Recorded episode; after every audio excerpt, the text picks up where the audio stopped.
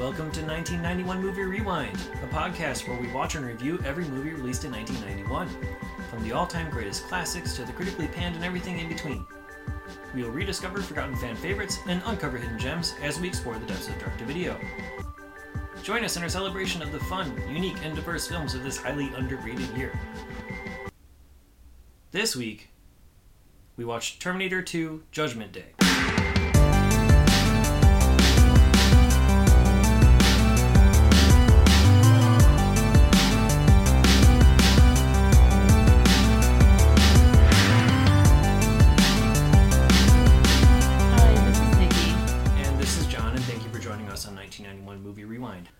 In Terminator 2 Judgment Day, the machines are still attempting to annihilate the human race in the year 2029. Their previous attempt to send a cybernetic organism back in time to kill Sarah Connor, played by Linda Hamilton, was unsuccessful. Now they are trying it again to target her son, John Connor, played by Edward Furlong, who will grow up to be the leader of the resistance if left alive. The humans send their own machine back to protect John against this upgraded T-1000 Terminator. Screenplay by James Cameron and William Wisher, directed by James Cameron, and released in theaters nationwide on July 3rd, 1991. We've both seen Terminator 2 before. Yes. I've seen this movie a lot. Yeah, several times. I owned the DVD, watched it with commentary and all the special features and everything, and this is one of those... it's definitely not one of my first R-rated movies, but it's probably one of the more graphic R-rated movies that I saw as a kid at this time. I know you saw a bunch of like horror stuff. Did you watch the first one before this one when you were a kid, or no. Did you just see this? I just saw this. I was at a friend's birthday sleepover with a bunch of people. And this was one of the movies that we watched. So it was probably like 1992, early 1992, and it was on video or whatever. Yeah. And so we just all watched it as part of the birthday party. So that was my first exposure. I mean, I'm sure I knew that a first one existed just because of the title of the movie, but I knew nothing about it at all. Okay, so you didn't know the story, I guess. No. Did you? Did you see the first one first? Yeah, I saw the first one. I was like 7 when I watched the first one. Okay. Because I remember it really scaring me. But we watched the first and second one. I mean, obviously I was like young, so... The first one is honestly played a lot more like a Friday the 13th type of serial killer stalker horror movie. Yeah. With a sci-fi creature. It's much more of a horror movie than it is a sci-fi movie in my mind. The first one. Yeah, that one's scarier. This is just more sci-fi. Yeah. Action. Yeah, this one's like pure sci-fi action with a lot more comedy. Yes, the first one does not have any. I mean, the only comedy is just watching like the graphics. Or the aloof roommate who's, you know. Just making a sandwich while her boyfriend's getting killed or something like that. Yeah. Like, that's supposed to be sort of comedic. Yeah, I remember that movie scaring me. And plus, I'm surprised I never talked about this. Uh-huh. But, okay, this is like my first time, I guess, after 100. This is our 100th episode. Yeah. But, I used to watch this movie a lot because I was obsessed with Edward Furlong. Okay. When I was 11, I had a huge crush on Edward Furlong. So that was one of the reasons why I watched this movie a lot. Okay. Not because of the story. Not because of the story. I didn't own a copy of it until it came out on DVD, so I didn't watch it more until like college age. But that wasn't the reason I watched it over and over again. I watched it because it was one of the best action. Yeah, sci-fi movies. And then I also thought it was funny. It's like around this time where you had like you're humanizing robots. You get, like, you know, Short Circuit. Yeah. So it's like...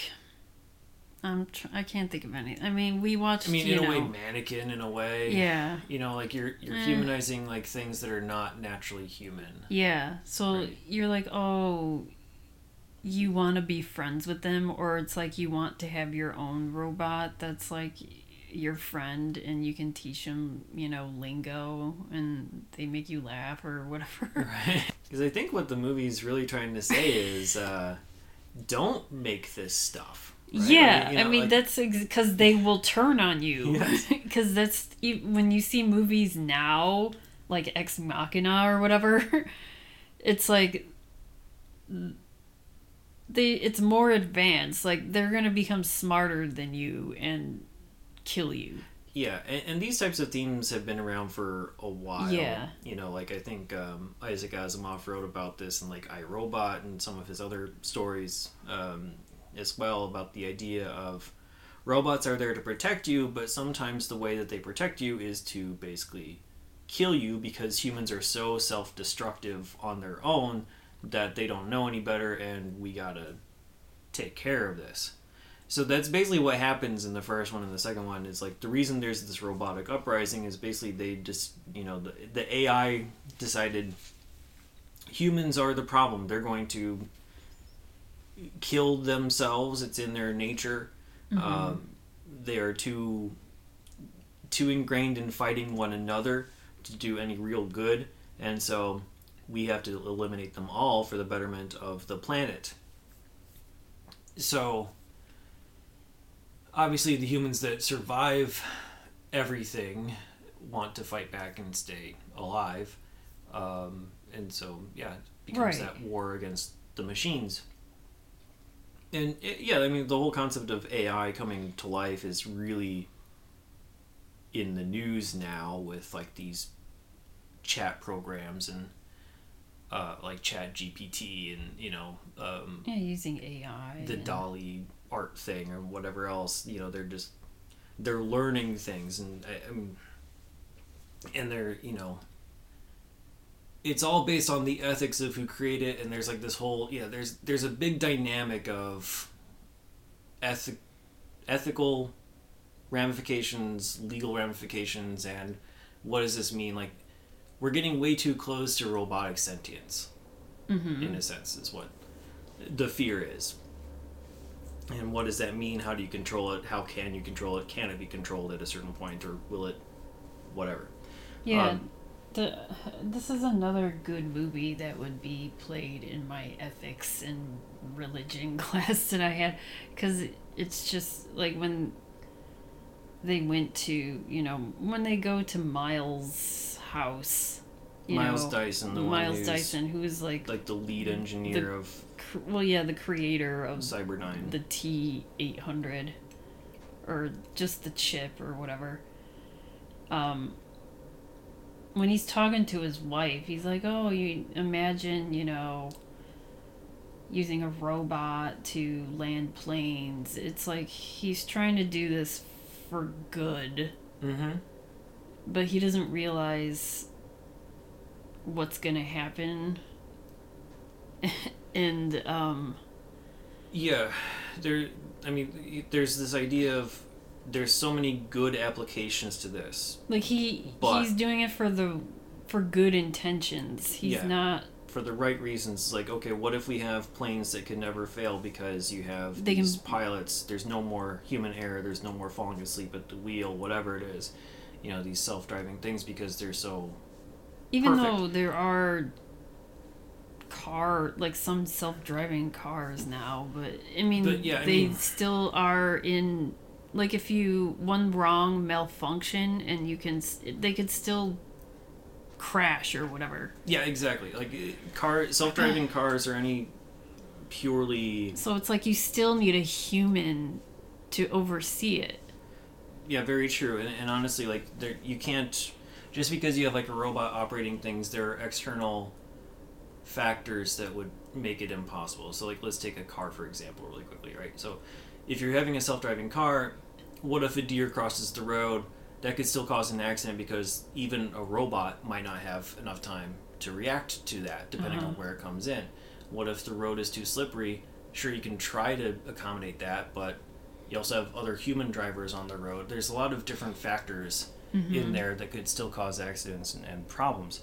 So it's not a be-all, catch-all. And so what Miles Dyson is trying to do, he's thinking of the optimistic parts. Yeah. But what the movie is trying to say, and also like, Sarah Connor, when she's talking about it, it's like, how could you not think about the evil implications of this as well? Yeah. Because that is what people are going to use it for. If anyone gets a hold of it, like, they are going to use it for evil. So, you know, I agree. Like, this movie has a really good place in an ethical class for multiple things. This is good in a philosophy class because there's so much talk about fate it's a lot of, like, humanity. What would you do? Like, even at the end when the T-800 is like, you have one more chip, and he points at his head, and then, you know, you have John Connor who's like, no, because he sees him as like a father figure because he never knew his father. And then even talking about how his mom just, like, went from guy to guy to guy, and then having not a great upbringing with his foster parents, really. Right. So he's, like, seeing his, quote, dad killing, like, dying, even though it's, you know, a robot. Yeah, it's like a... It's the only person the only male figure in his life that has been like a constant him. But also it's his pet at the same time. Yeah. Because he's teaching him so many things. It's almost like a puppy dog / father, and both of those have to go at the same time because it's the same entity. That's really difficult to do, but at the same time, if you don't destroy everything. Then that increases the chance of this world becoming. They could just take that chip nuclear judgment day happening. So, but I also think that there's like this really interesting aspect about fate. You know, because they talk about there is no fate, but what we make for ourselves, the future is not set. The movie's kind of. I don't know. They prove that point, and then they also prove against that point. Mm-hmm. You know what I mean? I guess it also kind of works into the third movie, which I'm probably one of the few people who actually like the third Terminator movie. But I think that also kind of gets into that whole situation too, where you can try whatever you want to try, but ultimately all roads are going to lead to this one path. Yeah, it's... Right? Yeah, like, no matter how hard you're trying to do this for good, it's still going to become bad. Yeah. Like a bad outcome. Yeah, so like Cyberdyne may be destroyed, right? The chips may be destroyed. Yeah, but then you have still other going to happen. Yeah, you have other companies that will probably want to do this, or other engineers, or whoever. Yeah, or there may be some other weird little... snippet of something. Yeah. I forget what happens in T3 as to how they explain like the whole situation. But, all I remember is like Judgment Day just does happen. Yeah. But just not on the day that like Sarah Connor said, like it's not 1997. It's like 5 years later or something. Yeah, because I think the movie came out after 1997, so they couldn't say that. But yeah, it's basically. It's just an alternate path, you know, like it's not like a butterfly effect in that you change absolutely everything and everything's going to be fine. It's just now the can has been kicked down the road a little bit. It's still inevitable. And that's one of the scarier parts about this whole situation. It's like, yes, the immediate threat is gone, but I mean, it's going to happen no matter what. Yeah. And in this movie, they talk about it in the most dire terms imaginable with a very disturbing... the movie didn't scare me, generally speaking, but that playground scene... Oh, yeah, that's the freakiest part. Like, because I forgot how... messed up it was, because when it's mostly with like Sarah Connor's melting body turning into a skeleton, and then her skeleton body is still holding on to the fence. Yeah, that was like that's the scariest part. Yeah, you see like these children's bodies made out of ash and blowing away after the nuclear attack. Yeah, you don't see them. They just turn to ash, but just her body, you see her melting.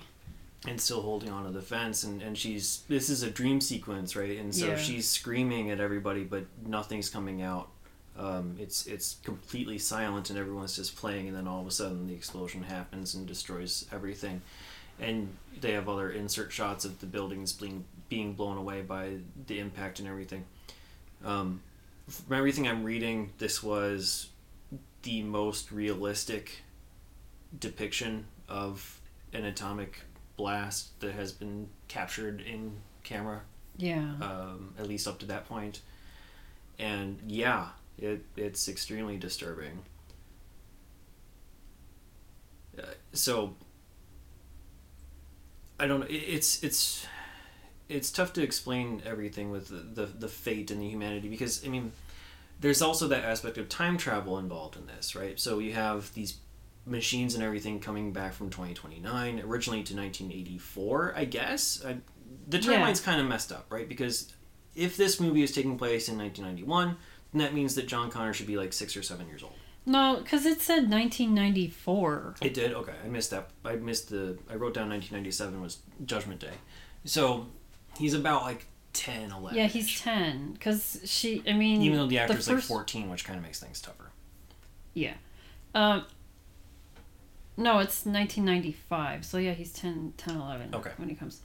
So it's the quote future, like how Harley Davidson in The Marlboro Man was like 5 years later. Yeah. This is like 4 years after 1991. So this is the near future, whatever. The near future. Yeah.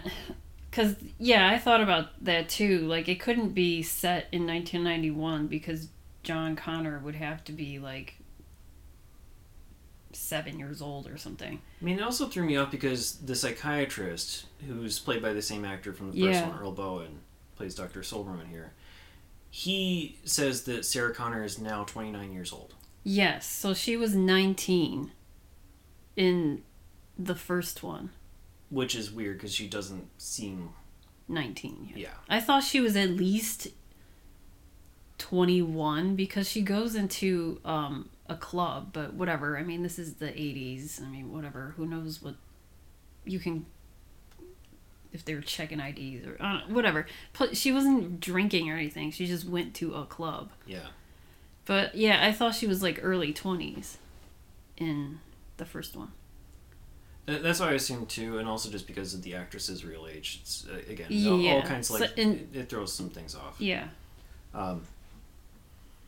So, yeah, you have the time travel aspect of it, right? So, and so, you know, it's things like you see from other movies like Back to the Future or even Bill and Ted, where if you go back in time and you actually accomplish the mission that you do, then the future has changed, which means the stuff never actually happened. You know what I mean? Like, there's that weird, like, time loop thing that kind of has to be reconciled here. And the fact that the things just keep going on, that they were attacked, kind of means that... It happened. Yeah, it's going to happen. Yeah. You know, like, the future is set because this just happened to you. It wouldn't have happened to you if you were able to fix it. Yeah. So... That's what, so... Yeah, when they do come back from 2029 to 1995, and, you know, the T-800, who Arnold Schwarzenegger, yeah. He's just the T-800, was like, when he first talks to John Connor, he's like, you sent me from the future. I mean, and then John Connor... reprogrammed me. Yeah, John Connor... sort of already knows this because his mom has been training him since like birth for this. And also tells him about the future and tells him like, your dad is from the future, you'll meet him eventually. Yeah. Right? And like, and then throughout like the first part of the movie, it's like, yeah, my mom's crazy because she is in an insane asylum or whatever, and I don't believe whatever she's saying until, like, the T-800 comes and saves him. Mm-hmm. And then he's like, oh, my mom's been right all along. So now he's like, okay, I'm into, like, I get it. Like, yeah. This is my mission now. But, yeah.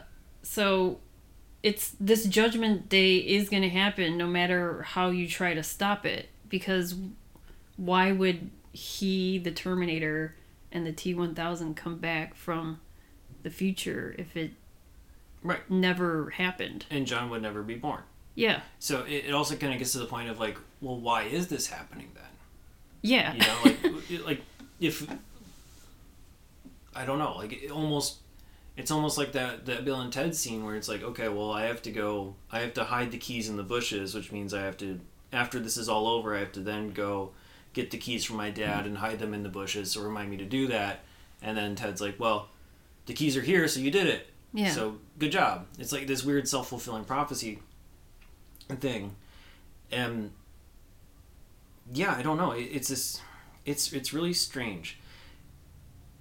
Either way, but right? Then, like, yeah, and then you're spending the entire movie, like, on their side. Like, yeah, let's stop it, because you're on their side. You want them to. I mean, we're on the side of humans. Yeah, or exactly. We're supposed to be. So, you know, so we want the humans to win. We want the machines to lose. But if you really think about it, it's like, oh, it's going to happen, no matter what. Yeah, I think the difference is, like, if John Connor were to die at that point in 1995, mm-hmm. then someone else would just take over that role as the leader of the Resistance. Right. You know, the Resistance would still be there. There's also the weird thing that they really don't explain in the movie at all as to why they choose the time periods that they chose to go back in time. You know, if we know that Sarah Connor is going to be the threat, because she births John. Yeah. Why go back to 1984 when she's, like, an adult? Why not go back when she's a kid? I think the later movies, because we haven't watched the Terminator Dark Fate or the Genesis. Yeah. I think the later movies goes into that. Like, there's something about the time mechanic that goes, like, back to where they want to kill her as a kid, Sarah Connor. Okay, but there's nothing in the plot of these that explains, like, oh, well, we could only choose these times for some reason. They're like, well, John Connor was born in 1984 or, like, conceived in 1984. We don't know if he was born, like, in the end of 84. Or, like, in the beginning of 85, whatever. I don't know his birthday. But I'm just saying, like, that's one of the tough things about this. So they want to, like, kill her before she can conceive this child. Yeah, but, like, okay, so you failed this time, but, like, why not just go back farther? Why not try again? Yeah, like, just 1982. Right? Go back in 1985 when, like, she's in the hospital, like, birthing. Oh, giving birth. You know what I mean? Like when she's too vulnerable. Because she's, like... There's a lot of... Yeah. No, I get it. But then, at that point, she's pregnant, and she's traveling down south to, like, basically Central America. I don't think she goes to Nicaragua. That's what John Connor said. It's like they just kept on going further and further down Central America. And yeah. I don't know... I mean... The people in, like, the robots in the future, wouldn't they know? Because they could pinpoint her, like, anywhere. Because they're always going to L.A. Because that's where they know she lives, or did. So I mean, yeah, that's the other part of, I don't know. These are the nitpicks. Yeah. Right? Like, we can talk about the nitpicks all the time. Like, so I mean, just introducing some of the nitpicks of this whole situation. Even with that, though, like, even with, like, these small little nitpicks, because you're going to have those pretty much with any time travel. And then I understand, like, why when he's, like, a 10-year-old? Yeah. Like, why not younger? You know? Like, why not when he's, like, less inclined to be able to defend himself? Mm-hmm. You know? That's what kind of... But they don't... No movie's going to show some robot killing, like, a toddler, because that's, like, really morbid. I guess so. I mean, I'm sure that's probably the... the monetary studio reason. Yeah. But in terms of plot, it doesn't make a whole lot of sense. If you're a Terminator whose sole mission is to kill something, yeah, also they have terrible aim. Oh, yeah. You know, there are a lot of bullet holes on those elevator doors or and on those other things. Like, these are machines that should be very precise, and they are missing with a lot of those gunshots. So, little nitpicks. But it makes the action better, more intense. Yeah. Right? If it was just as simple as, oh, I can see you from the bars, and I have a gun, I'm going to shoot from the bars, and end a movie, as opposed to, let me turn into liquid metal and morph my way through the bars and then reform and chase you and then try to attack you, that makes a better movie. Well, yeah, because you want to see the cool graphics. Yeah. So you have to... This movie was not written by machines. It was written by two people, and so they're going after the entertainment value. But when you look at it from the terms of like plot holes, then that's when that develops. I'd still call this basically a perfect movie, though. I don't know about you, but I mean, it has virtually everything I wanted as a 12-year-old kid, 11-year-old kid when I watched it for the first time, and still. This past week, it still had pretty much everything I wanted out of this movie. Yeah. So I mean, it starts right away, which is good. Yeah. The first movie starts right away. Yeah. And it does a good job of explaining, you know, like... Yeah, you don't need a whole lot of backstory to understand what's going on. Yeah, you're not like, what the fuck's going on? I mean, it starts right away, but you're like, oh, I get it. I know what's going on. Mm-hmm. But... And people do a good job of explaining from the first movie into the second one, like where Sarah was, you know, how she came to get into the insane asylum or whatever, that hospital, and what happened to John Connor. And then there's no... like, quote, loophole, like, not that many loopholes to be like, oh, but wait, wasn't... Right. And then they didn't, even with the going into the future where T-800 is explaining, because when once Sarah sees the T-800, she's like, oh, that's the Terminator that's coming for me. Right. But then when she finds out that he's the protector, and then once they like drive away from the T-1000 and realize, you know, this is a new machine coming after her, she's like, what's your story? The T-800 does a good example of what happened.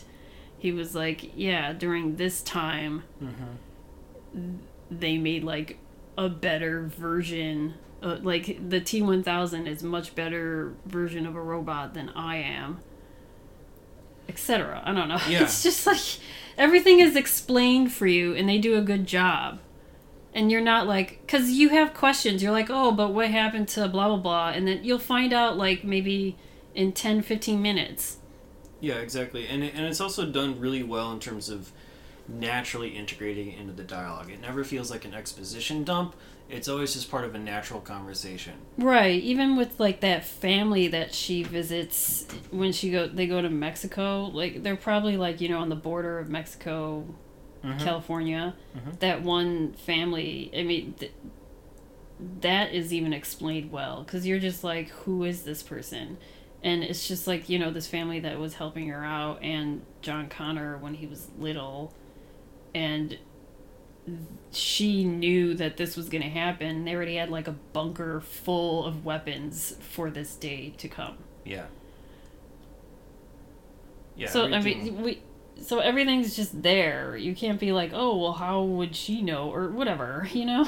Absolutely. And I think the closest we get to an exposition dump is from the psychiatrist, Dr. Silverman. Yeah. When he's explaining to, like, visiting students or something to say, this person who thinks that her baby's father came from the future. Yeah, a man from the future. And, you know, he's like all condescending. He's like a fucking asshole. Like, he's all condescending and whatever about it.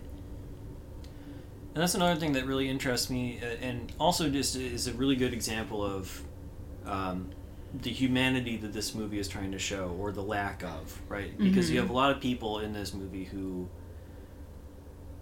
abuse any little bit of power that they have. Like Dr. Silberman. Like the foster parents to a degree. I mean, we see that, I mean, the foster parents, we are told, are dicks. The worst that we really see is that they're kind of like, they don't give a shit too much, and the mom says, "Hey, go clean your room," and he's like, "No," and then drives off. Like, but he seems really to like have a good life, because he just goes off and does whatever he wants, and they're just like, "Yeah, whatever." Like they just don't care, I guess. Right. Because they'll be like, the cops will get him, because I guess he did go to juvie. Yeah. Because that's how we find out how the T-1000 finds him. Yeah, he's able to access those records. But, I mean, going to the T-1000 as well, but first, like, the nurses as well. We see the nurses take advantage of Sarah Connor in various different ways. And then also... yeah, abusing. Just beating her up. And the T-1000 abuses his authority as a fake cop. Because he's posing as a cop, and then he's abusing his authority to do that. Which is an interesting... commentary of the time. I mean, this is another thing, like in the movie, they don't explain. There's, in the beginning of the movie, there's like some, like a paragraph saying, two men come, one is to protect and one is to kill. Right. And in the beginning, you're thinking that like the T-800, Arnold Schwarzenegger, is going to be the killer, and the T-1000 is going to be the protector, because he's like the cop. Right. And also because we don't the know first who, one, he is the villain. Yeah, he's the villain, so you automatically think, oh, he's going to come and kill John Connor again. But, the twist is that he's the protector. And we don't find that out until... until the literal Guns N' Roses scene. Yeah, when they're in the arcade. Like 20, 30 minutes in. Yeah, there's a chase in the mall/arcade. John is in the back hallways of the mall, and both of the Terminators are coming from opposite directions, and you see the T-800 carrying this box of roses that he drops and reveals that he has the shotgun that he stole from the guy in the biker bar at the beginning of the scene, and then shoots the cop T-1000. So... They were trying to make that a secret. I don't think that they succeeded, and I think they just kind of acquiesced at the end when they were doing their initial marketing. I think, in commercials, you see the T-1000 coming after them, so you're like, oh, like, people already knew, like, but oh, that's the new bad guy. The intention was to keep it a secret until you actually went into the theater. Yeah, because, I mean, that's a good reveal, I guess. And I also read that the original plan was honestly to have Michael Biehn come back as the villain. Oh. That he would basically be the T-1000 human form. So it would be like a complete switch of roles. Mm-hmm. And that they scrapped because they thought that would be way too confusing. And I think that's probably a good idea. Yeah. To have like a cybernetic version of Kyle Reese. Yeah, I mean, that would be more fucked up for Sarah. Yeah, exactly. But it would, make it a little bit... the first time she sees Arnold and is scared shitless because, here's this vision from her past. Yeah, the guy that she's been warning people for 10 years is back. You could see how impactful it would be to have... that confrontation show in front of her. It's like, oh, this person that, the personification of someone I love being blown away by my enemy. Yeah. But really, the roles were, that could be like a huge mindfuck. But they didn't do that. But Kyle does come back as a cameo in the special edition of this movie. He's not in the theatrical release, but he does have... We watched the special edition, actually, of this, and so we have Kyle Reese in a cameo dream sequence where he motivates Sarah. But the abuse of power with the fake cops. Another quick little tidbit, I'm not sure if you read this as well, but apparently the biker bar that they shot the opening scene with Arnold in. Mm-hmm. That was right across the street from where Rodney King was attacked, and they were filming that night apparently as well. So yeah, I saw that. But I think it's, you know, it's an interesting commentary that I think is intentional by Cameron and Wisher here, where this cop who is supposed to be a protector, mm-hmm. somebody you're supposed to trust, don't just blindly assume that the uniform means they're good. I think that's a fully intentional thing for them to be putting out there. We should talk about the special effects. Yeah, okay. I know we're not going to talk about a whole lot of the different scenes and like go through the plot points. I think most people... we sort of did. I mean, yeah, I think a lot of people have seen this movie. We don't have to really go through all, you know, the plot progression. But we have to talk about the special effects in that they are some of the most groundbreaking, even though they are extremely, I don't know, they seem simplistic now. Yeah, it's kind of video... When we're watching it now, it's very video game graphic now. I don't know how to explain it. Yeah. Like, it looked like a video game. I don't know. But, I mean, 30 years ago, people's minds are blown because it's like you're showing him melting and then reforming. That's just like, you know... not heard of in 1991. Absolutely. I mean, this really pushed the boundaries of what computer graphics could do at the time. You know, we talked about Beauty and the Beast and how amazing some of the computer work was done with that movie. Mm-hmm. But that was mostly just static backgrounds that the characters were able to float around. This is actual... like manipulation of this metallic material that doesn't actually exist and having reflections of the actors bouncing back on it. There's a lot of processing power that had to be done in 1991. Yeah. You know, like pre-Windows 95, right? You know, clearly. Yeah. So to have all those elements work is something that really makes or breaks this movie. And they weren't sure that it was going to be possible. I think James Cameron's work on The Abyss helped him realize, yes, the technology is technically there, but is there enough time and manpower to actually make all of these scenes happen? And so the number of actual special effects shots in this movie is pretty low. I don't know if you saw the number. I think it's like less than 100 overall, less than 50 possibly, of actual like computer shots. Most of it's done practically, like, you know, all those different, most of the time when Robert Patrick is getting shot and you see like these explosions of silver pop out, those are like squibs that are, you know, like putting little like metallic flowers that bloom when they press the button to make the squib go out. It's not a computer graphic thing, the way I kind of assumed it was as a kid. When they're reforming and closing up on his body, that is. When you see him getting shot in the face and, like, his head explodes, that's all practical. That's like a suit. That's like rubber. You know, because... there's an amazing amount of stuff that can be done practically. It reminds... that part where even, like, at the very end when they're in that... the factory. The factory, I guess. I was like, what was that place? Yeah. The place that they should have used in Kiss Before Dying. Yeah. In the factory, like when he's getting, well, even on the way when he's driving that truck and it has like the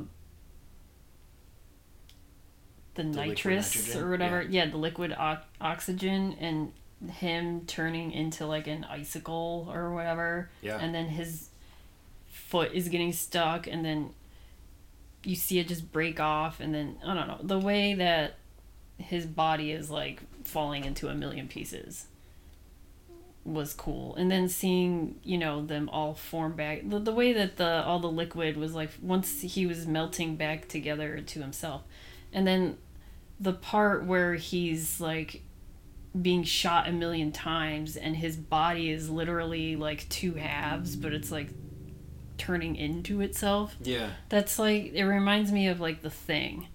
It is. Yeah, it definitely does. And also even when it's like melting in the vat. Yeah, at the end, when he officially is killed and his face is like reforming or whatever, and he's turning into all the different people he killed during the course of the movie as he melts, and he's like sort of like convulsing and everything. Yeah. And yeah, like his face comes out of his own face, or like Freddy in in Freddy 6.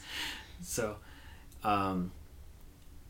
but yeah, like a lot of that stuff is practical. Obviously, like the part where he's morphing into different people at the end is not, and then but yeah, like the pretzel looking thing, like all these different hangings, that's like 3 or 4 different bodysuits that they just shot, and it's amazing how seamless it all is.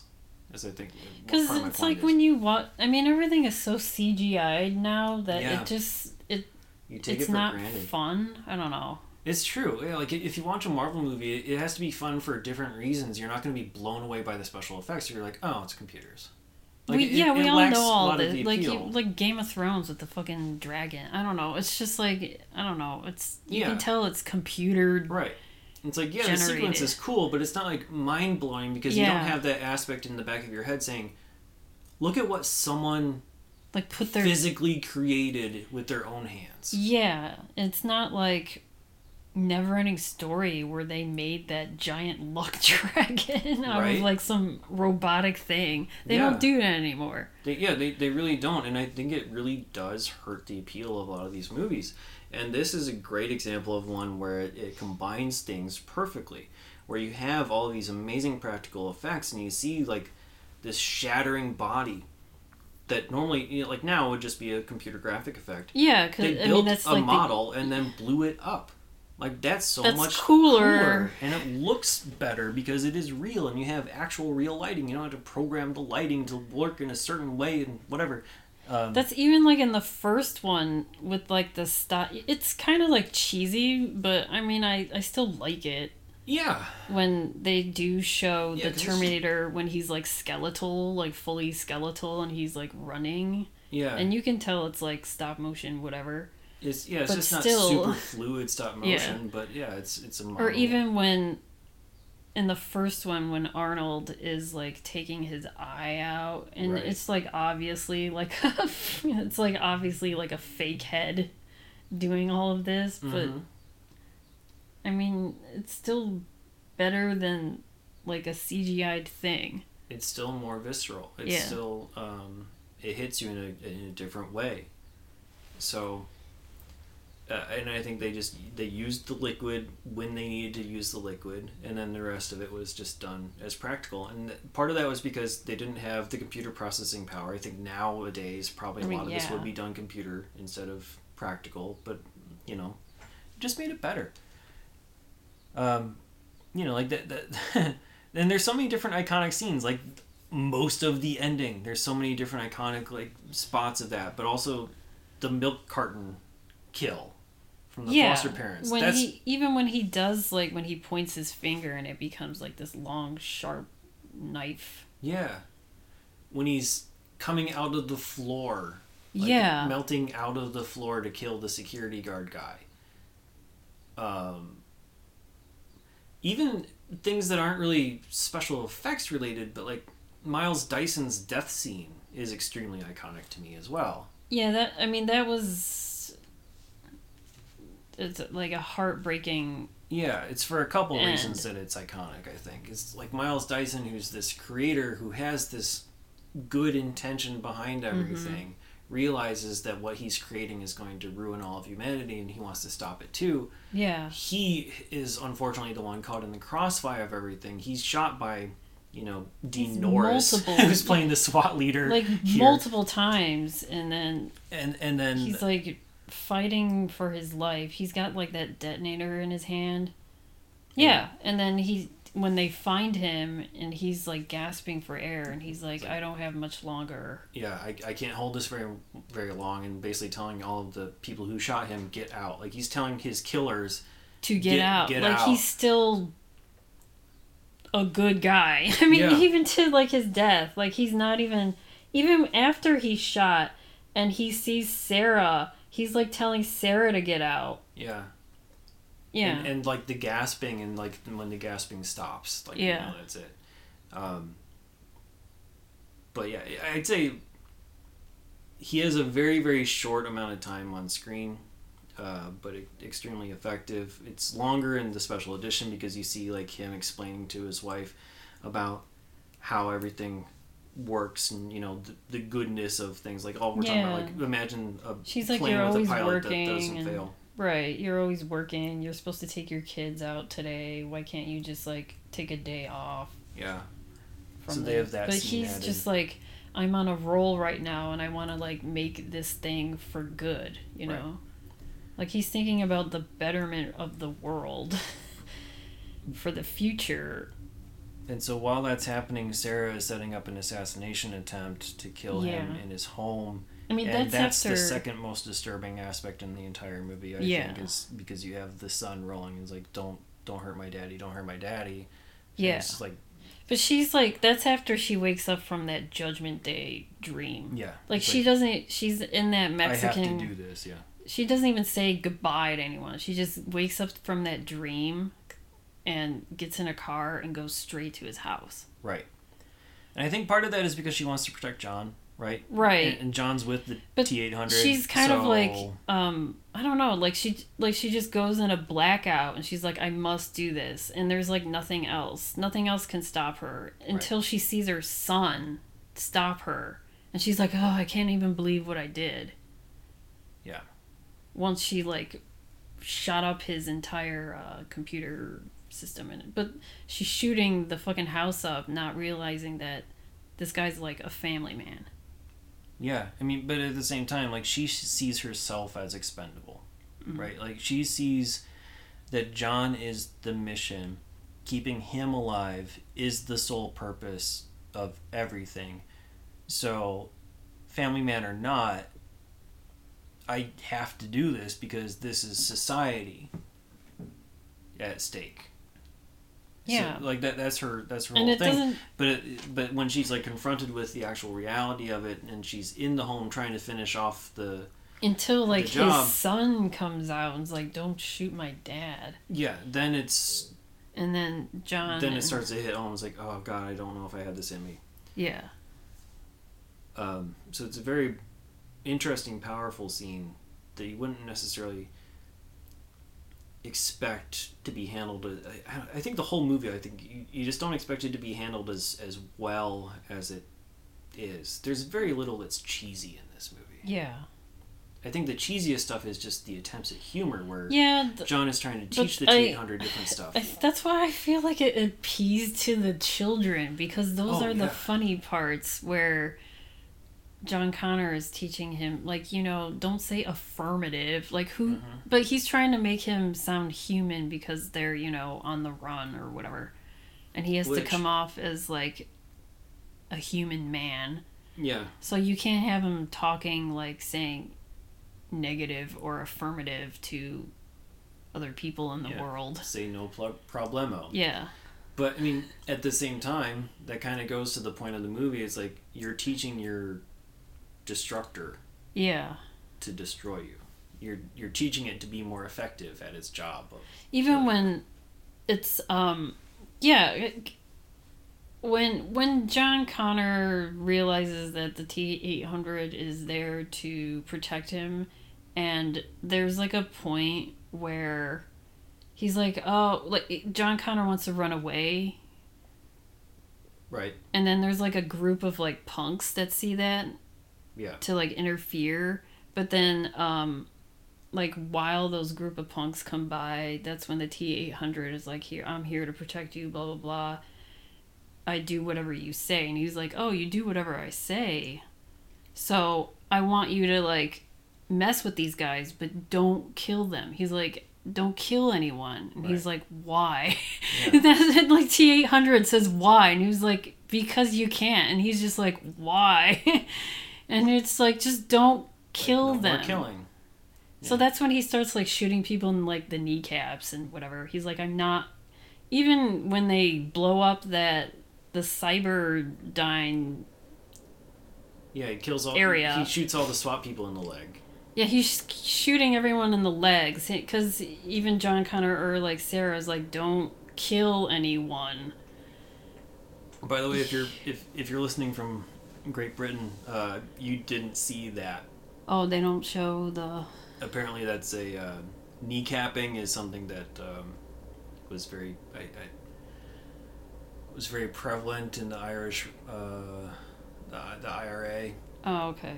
And so they so deleted, like, that scene, I think. Yeah, to get rid of that. But even so, when he gets, like, the like a machine gun out or whatever, and he's shooting at the cars, not tear gas. Like,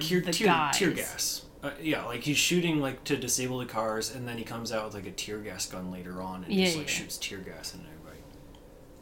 But you know, that's where the stuff, the cheesiness happens. Well, I guess also at the end is like, I now know why you cry. Yeah, because like he's crying. Yeah, it's like, why? What is this water coming out of your face? Yeah, like, it's like a lot of like sappy stupidness, but it's limited. And then because John is trying to like teach him, like, oh, because I was hurt. Yeah, it's like not physical, but whatever. But not that type of hurt, like a different type of hurt. And then you know, the T-800 doesn't understand feelings because they don't have that, but he's like teaching him feelings. Yeah, I mean, it works to appeal to the 12-year-olds, yeah, right? And it's still not terrible. It's like, it's not off-putting. Again, I'm gonna say this is basically a perfect movie here, but yeah, boy, it is a little cringy at times. We've talked about virtually everything except for the different action sequences. Do you have a favorite action sequence? We don't have to go through all of them, but like, because I can tell you what the MTV Movie Awards favorite one was. But do you have a favorite one? It's mostly like the motorcycle scenes. The motorcycle in the viaduct part? Yeah. That was my favorite too. MTV Movie Awards, we'll get into more awards later, but it won for the best action sequence for the freeway chase with the helicopter. Oh, okay. And I understand why, because it is the most like where you're intensive shoot. Yeah, but the other one that's kind of intense is when the T-1000 is chasing after them when they get out of the hospital, and he's like hooked onto the back of the car. Right.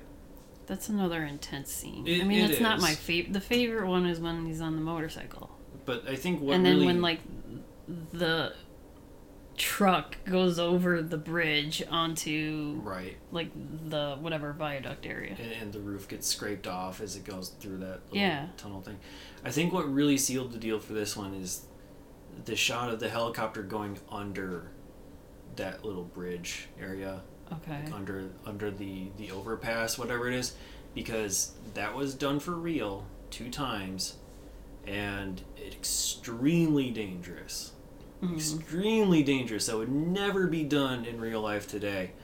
So I think that's sort of what did it, is having like this helicopter chasing the thing, and then you see it like swooping and like going underneath this very tight space and maneuvering to chase this thing. The action is ramped up like nobody's business. There were chase scenes to a degree in the first one, mm-hmm. but most of those were not in vehicles. And this has a lot of vehicular chases, a lot of fight scenes. It's almost non-stop, which is great. You know, you start like with people fighting each other with guns inside a building, and then they all get into their respective vehicles and are chasing each other, and just kind of like, you know, it's fantastic. But yeah, I think the most memorable one to me is the one that happened in the beginning, where John is on the motorcycle with the T-800 being chased by the big truck. But MTV chose a different one for the winner. So should we talk a little bit about the other awards, I guess? This movie won 4 different Oscars. Best sound effects editing, visual effects, and makeup, all I think very well deserved. It was also nominated for two more, editing and cinematography. Cinematography was a surprising one to see on the list. But again, I think it kind of makes sense. Yeah, I mean... You don't typically think of an action movie being... Pay attention to that. Yeah. I think it's, I mean, you have, I mean, obviously with like the special effects, you have to really make sure everything is working exactly as it needs to be done. But then you also have the tonal shifts of, you have the cooler blues for all the robotic metallic stuff, and you have like the warmer oranges for the human interactions, and you know, kind of have that dichotomy, which is, I mean, relatively basic symbolism, but at the same time is effectively done. So yeah, won 4 out of the 6 Oscars it was nominated for. At the Saturn Awards, it was nominated for Best Actor, Best Supporting Actor, Writing, and Makeup, but it won for Special Effects Director, Best Performance by a Younger Actor for Edward Furlong, and Best Actress, Linda Hamilton, and also won Best Science Fiction Film. At the MTV VMAs, the Video Music Awards, which we don't talk about a whole lot, it was nominated for the Best Video from a Film for Guns N' Roses' You Could Be Mine. MTV Movie Awards, it was nominated for Best Villain for Robert Patrick, who, I mean, we talked about how Hand That Rocks the Cradle is the one that actually won the Best Villain that year. Yeah, that's weird. But, boy, is Robert Patrick effective in this movie. We haven't really talked about his performance in this, but he's just, he's so good at being a machine. I read there, I don't know if you read like in the trivia that he was studying like actual predators, like hawks. Yeah. And like lions and stuff. Like he was studying the movements of like animal predators to emulate that type of style, and he really trained himself to not open his mouth while running. He did a lot of training. The part where he's running after John Connor, like that first part where he's on his bike, that's actually him running as fast as his bike. Yeah, and he's able to catch up to it. Yeah, and also just the way he's, when he gets shot while running, the way he's able to just sort of like jolt his body in a certain way, and just extremely believable. And that he's like, oh yeah, this is damage, but I'm gonna just keep like in how he recovers. It's just he doesn't say a lot. There's very few words like him in the movie, and but... even the T-800. It's like they even though like Arnold had more lines in this movie than the first one. Oh yeah, by far. Yeah, he doesn't say much, except for like, have you seen this boy? Have you seen this boy? And Get Out, and you know, like his other references to the first movie and stuff like that. Right. But oh man, super, super effective. Anyway, he was nominated for Best Villain. At the MTV Movie Awards, it was also nominated for Best Song, Guns N' Roses, You Could Be Mine. It won for Best Action Sequence, like we talked about. Also won for Most Desirable Female for Linda Hamilton. Best Breakthrough Performance, Best Male Performance, Best Male Performance, and Best Movie. So those are the key awards for this absolute box office behemoth. Number 2 overall for the year. Second only to Beauty and the Beast, according to our data that we have. Casting crew, we got James Cameron, director and writer. Oscar winner for Titanic. 3 times over, honestly. He won for editing, directing, and producing that picture. He was also nominated for Avatar for editing, directing, and producing that picture. He's also been nominated this year for Avatar, The Way of the Water as a producer. We don't know if he's going to win yet.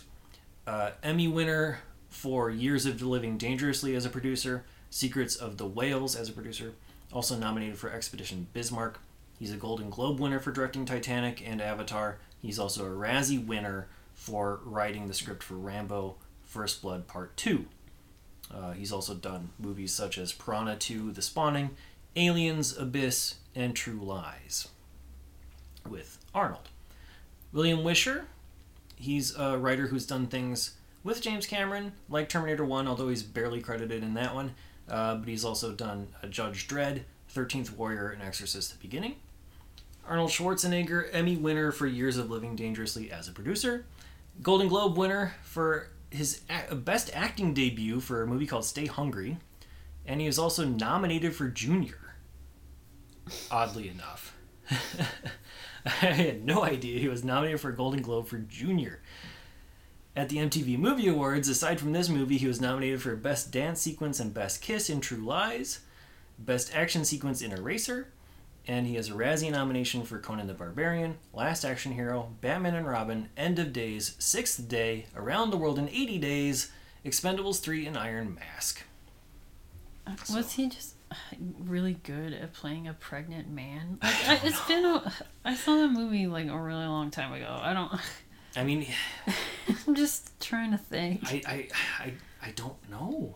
Like, not nominated for like Twins, not nominated for like Predator or yeah, I don't know. Well, but Predator isn't a comedy, so he's less likely to. I'm just thinking like Total Recall's not a comedy. Yeah, because I'm thinking about his action movies, like he's like the Predator, this, and Total Recall, and like Commando and whatnot.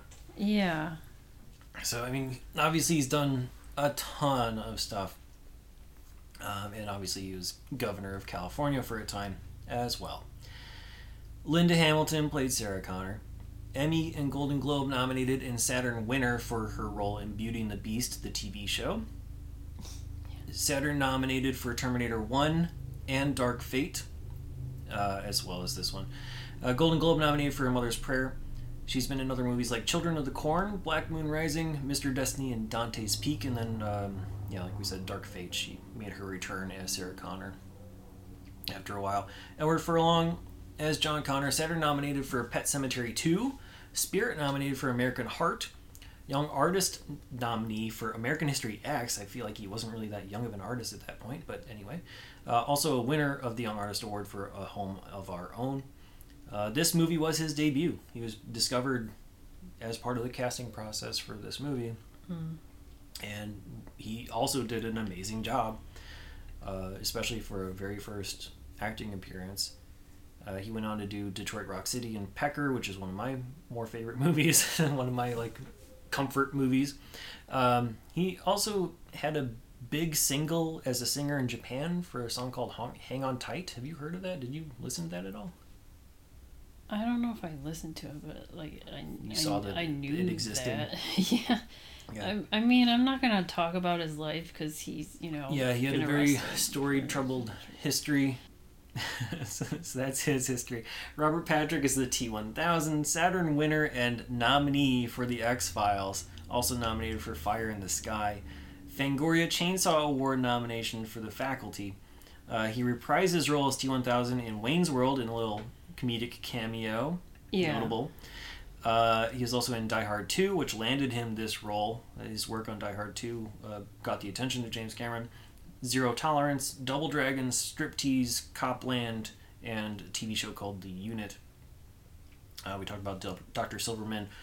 Earl Boen, he's in 1991 movies Guilty as Charged and Samantha. He's also been in things like 19 Again, Walk Like a Man, Alien Nation. He's been in a ton of stuff, normally playing like doctors, psychiatrists, and whatever. But he also did some voice acting work because he retired from physical performances for a while, and he went on to do things like World of Warcraft, and he was the voice of LeChuck in the Monkey Island series, and he unfortunately just recently passed away in January of 2023. Joe Morton, who played Miles Dyson, Emmy Award winner for Scandal, Fangoria Chainsaw nomination for Terminator 2, Image Award winner 4 times over for Scandal, also nominated for Eureka for directing that comedy series, and Our Kind of People for acting again. He was also a Tony-nominated actor for Best Actor in the 1974 play Raisin. He's in the 1991 movie City of Hope. He was in 212 episodes of the soap opera Search for Tomorrow back in the early 70s. He was the brother in The Brother from Another Planet. He's been in Forever Young, Speed, and Speed 2, and more recently, The Justice League. How am I making so many mistakes with this name? S. Epatha Merkerson. Close enough? Yeah. Sure. Sorry. Played Teresa Dyson, Miles' wife. Spirit nominated, Image, Golden Globe, and Emmy winner for Lackawanna Blues.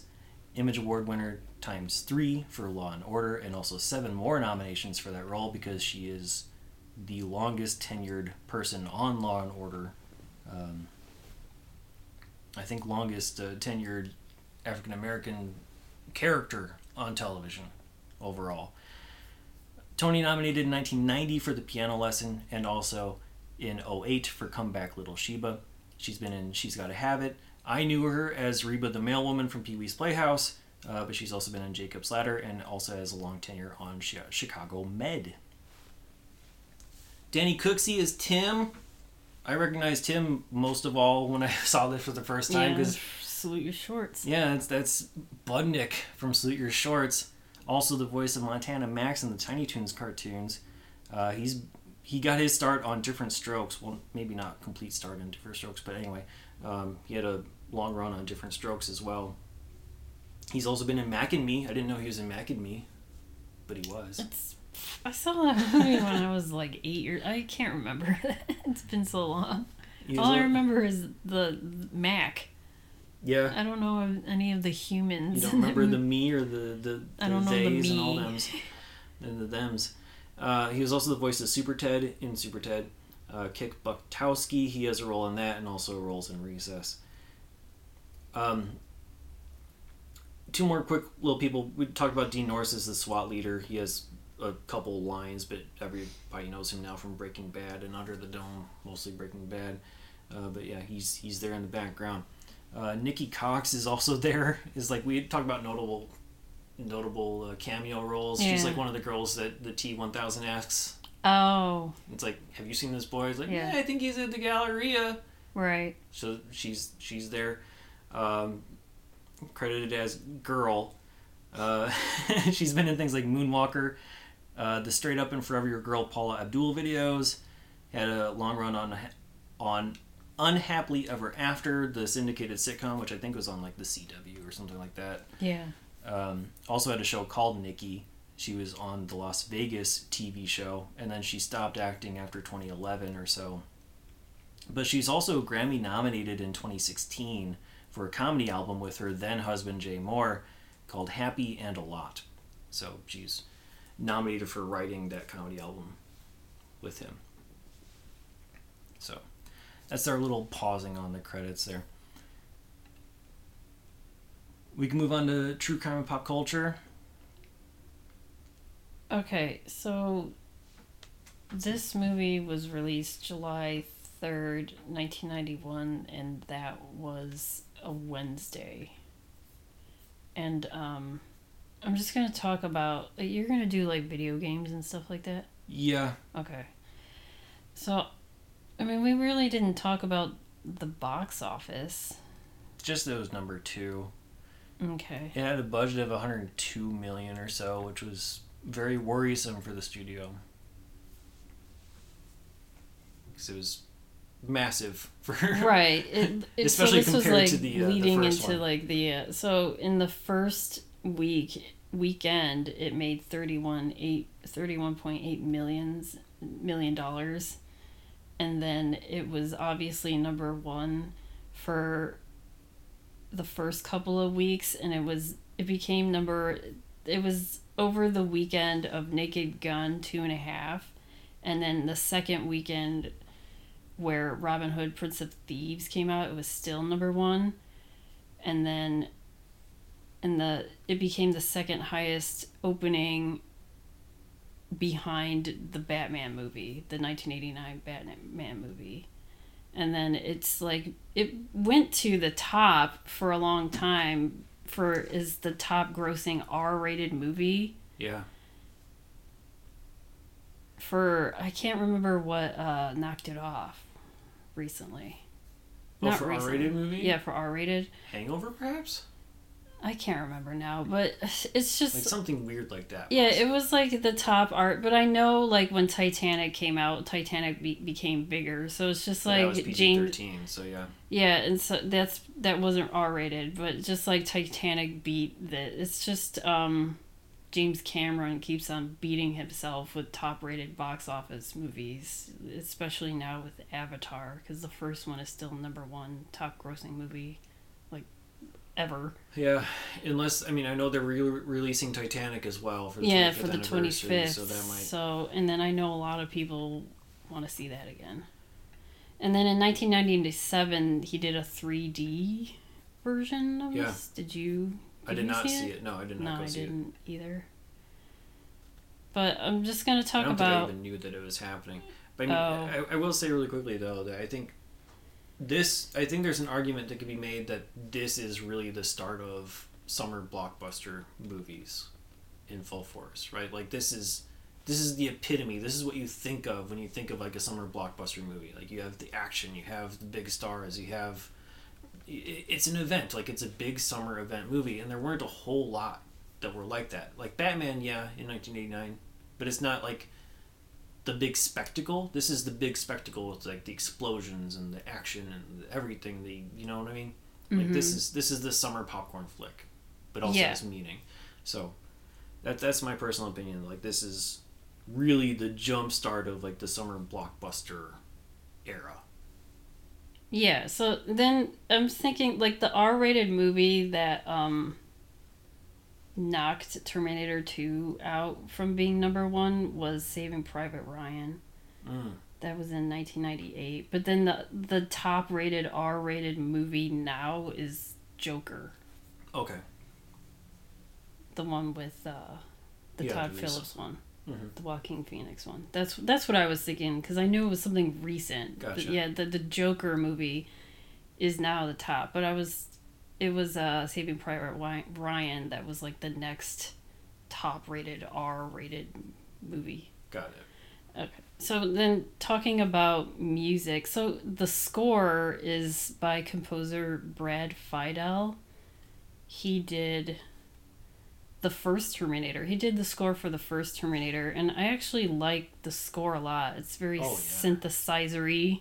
You mean in the first one? Yeah, the first, and even in this one. There's not as much synth in this one as in the first one. It's all over the place, and I like it. Yeah.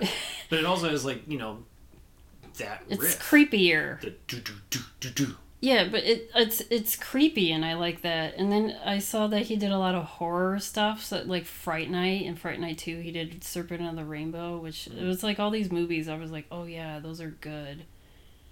So I just... Also, yeah, again, sort of speaks to how the first one was more of a horror movie. Yeah. The score definitely helps that thematically.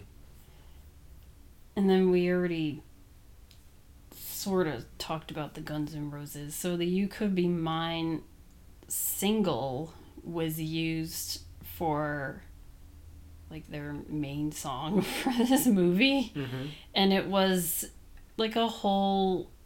They were trying... Like James Cameron and Wisher were trying to come up with like the hit song to go along with this movie. Because they did not do that for the first one. No. Triangles, I think. Was Triangle. I mean, I even like that song. Yeah, the music was fine, but it was nothing that stuck in the pop. But the You Could Be Mine single was the first single to be released on Guns N' Roses, their Use Your Illusion 1 and 2. Okay. And it was on it's the first single on Use Your Illusion 2, but Use Your Illusion 1 and 2 didn't come out until September, and this single came out in June 1991. So like a couple weeks before this movie came out, I guess. So that's why like this, and then I know that the song was released like months in advance of their albums. Mm-hmm. And that became just, you know, it shot up to like number one for a few weeks. I mean, I know I've seen it on the Billboard 100, and it was during this time in the summertime. It was like this and Everything I Do It For You always at the top during the summer. Yeah. And the video, it shows, you know, it has the T-800, it has Arnold in it, but it's like in the video it's them coming after the guys in Guns N' Roses. Yeah, with like the Terminator vision, the red infrared stuff, and like identified slash. Yeah, exactly that. And then the other big hit that they only played this in the beginning of the movie when the T-800 goes to that biker bar. The other big hit was this Dwight Yoakam song called Guitars and Cadillacs. That's what he's playing when he's going around the... Yeah. Yeah, the thing naked. But that single did not do as well. Because that was like a re-release. Oh, okay. That was a song that Dwight Yoakam released in 1986. So it was just like a song that James Cameron chose for that scene. Because Wisher wanted to use Bad to the Bone. Which was used after he left the bar. Yeah. So it's just... right when he's putting on the biker clothes, and then Cameron didn't like that idea, but I guess they both compromised and they did both. Yeah, I think I saw some sort of little comment how Bad to the Bone was used a lot in that. Like, it was probably in the trailer for Problem Child 2. You know what I mean? Yeah. So, like, and it was kind of like you hear everywhere. That song so much. Yeah. It's just like, eh. And so, the other thing is that I never went to this, but I wish I did. In 1996, Cameron directed the attraction, the ride, the Terminator ride at Universal Studios theme park called T2-3D Battle Across Time. Mm. That was, like, an opening date was 1996, but closing date was in 2017. So it's no longer at Universal Studios. Hmm. But, you know, it's kind of like... it had all the cast. Arnold, Linda Hamilton, Edward Furlong, Robert Patrick. It was just like a... whatever. Like one of those 4D rides? Well, yeah, it's a 3D ride. I think they call them 4D. Cause do they? Like, if the seats move and stuff like that, too. I mean, I don't know. 4D. I've never been on it, but I wish I went on the ride. But we can never go on the ride because it was replaced by the Bourne Spectacular. And I was like, I didn't know they did like a Bourne Identity thing. Like, why would people care? It's a live action. It's like, yeah, whatever, it's a live action stunt show based on the Jason Bourne movies. Like, that's worse. That's dumb. I don't know. I'm like, who? I don't know. I would still want... it's like how they're repurposing the Haunted Mansion for the Guardians of the Galaxy or whatever. It's like, come on. It's like they're getting rid of... I don't know. It's like when they got rid of, you know, like Captain EO or something. Yeah. Like, I understand that some of these things are going to be dated at a certain point. But to replace it with, like, the Bourne Identity, it's just like... do it with, like, like a Marvel thing. Like, I understand, or, like, if Star Wars took over. Like, if it was, like, a huge franchise, but, like, the Bourne... there's a lot of movies, but I don't consider it a huge franchise. It's just, you know, with a lot of... it's just a bunch of movies. Yeah. I mean, they could probably do Bond. Bond would be better than Bourne. I don't know if they're both Universal. They're probably not. Yeah. I don't think they are. Whatever. Doesn't matter. What? I don't know. You can talk more about video games and stuff if you want. Okay, so yeah, obviously, like, this was an R-rated movie, but it was clearly targeted towards kids. Like, this is, you know, cigarettes and alcohol pushed towards kids. This is like the Joe Camel of R-rated movies. Because you had action figures, you had a board game, you had Micro Machines, you know, like, all kinds of, like, stuff. Multiple card sets. You had one from Impel, this company called Impel, which did a lot of non-sports stuff. They had a 140 card set, which also offered merchandise giveaways where if you pulled certain cards, you could pay X amount of money and get like a shirt, or you could get like a pen and pencil set or a mug or like this leather jacket for like $35. Tops also put out a 44 card set. And then in 2003, there was an art box set that came out, which added like autographs and memorabilia and stuff like that embedded into the cards. So if you want something more recent, that's an option there too. On the video game front, there were several video games.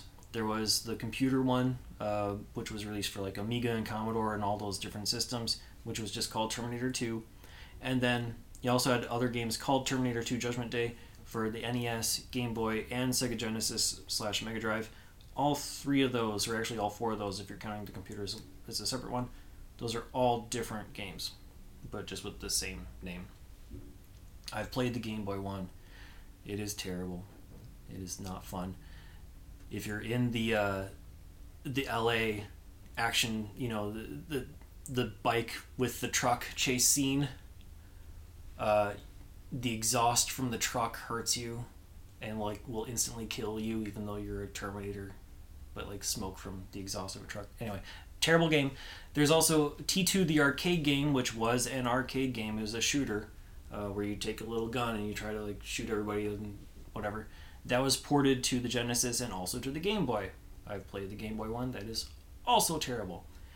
Aside from that, it had another computer game called T2 Chess Wars, which is something I hadn't heard of before, but it's basically like battle chess. Mm-hmm. So you do your moves, and then there's little animations for the different pieces that relate to the Terminator movie.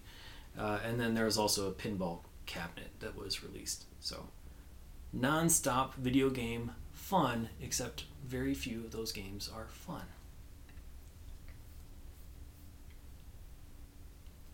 So on to rankings and ratings we go? Yep. Okay. Where on your 1 to 5 star scale are you going to put Terminator 2 Judgment Day? I am going to give this movie a 5. A 5? This is what? How many 5s? I'm not going to even. How many?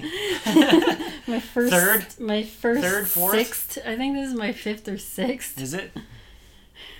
I don't know. On my 0 to 4 star scale, I am also going to give it a 4, my perfect score. I think that's my 3rd perfect score of 4. Again, the only thing I found to be cheesy in here was some of the attempts at humor. But other than that, this is... But that, like, appeals to the kids. Yeah, like, it's fine enough. Like, sometimes you need some comedic relief. It's okay if it's a little goofy. But everything else is done perfectly, in my opinion. So every movie's worth watching once. Would you watch this again? Yes, I would watch this again. I would too. I wish I went on the Terminator 2 3D ride, because that would have been cool. Yeah. I mean, yes, I would watch it again as well. This is honestly one of the best action movies of all time. So, yeah, of course. Like, it has... everything. It's not just the special effects, it's not just the action sequences, but it's also the conversations you can have from it. You know, there are different themes and discussion points that are spurred from this movie. It's fantastic. And if you out there want to watch Terminator 2 Judgment Day as of this recording in February 2023, it's available on HBO Max, digital rental, VHS or DVD. As always, check your local listings. You can listen to us on all of your major podcasting platforms. Please remember to rate, review, subscribe, and tell your friends. You can email us at 1991movierewind@gmail.com. Follow us on Twitter, Instagram, Letterboxd, YouTube. Just search 1991 Movie Rewind or go to 1991movierewind.com for the full list of movies along with show notes and more. Next week, we're going to watch Boys in the Hood. That's available on Stars, digital rental, VHS, or DVD. We will see you then.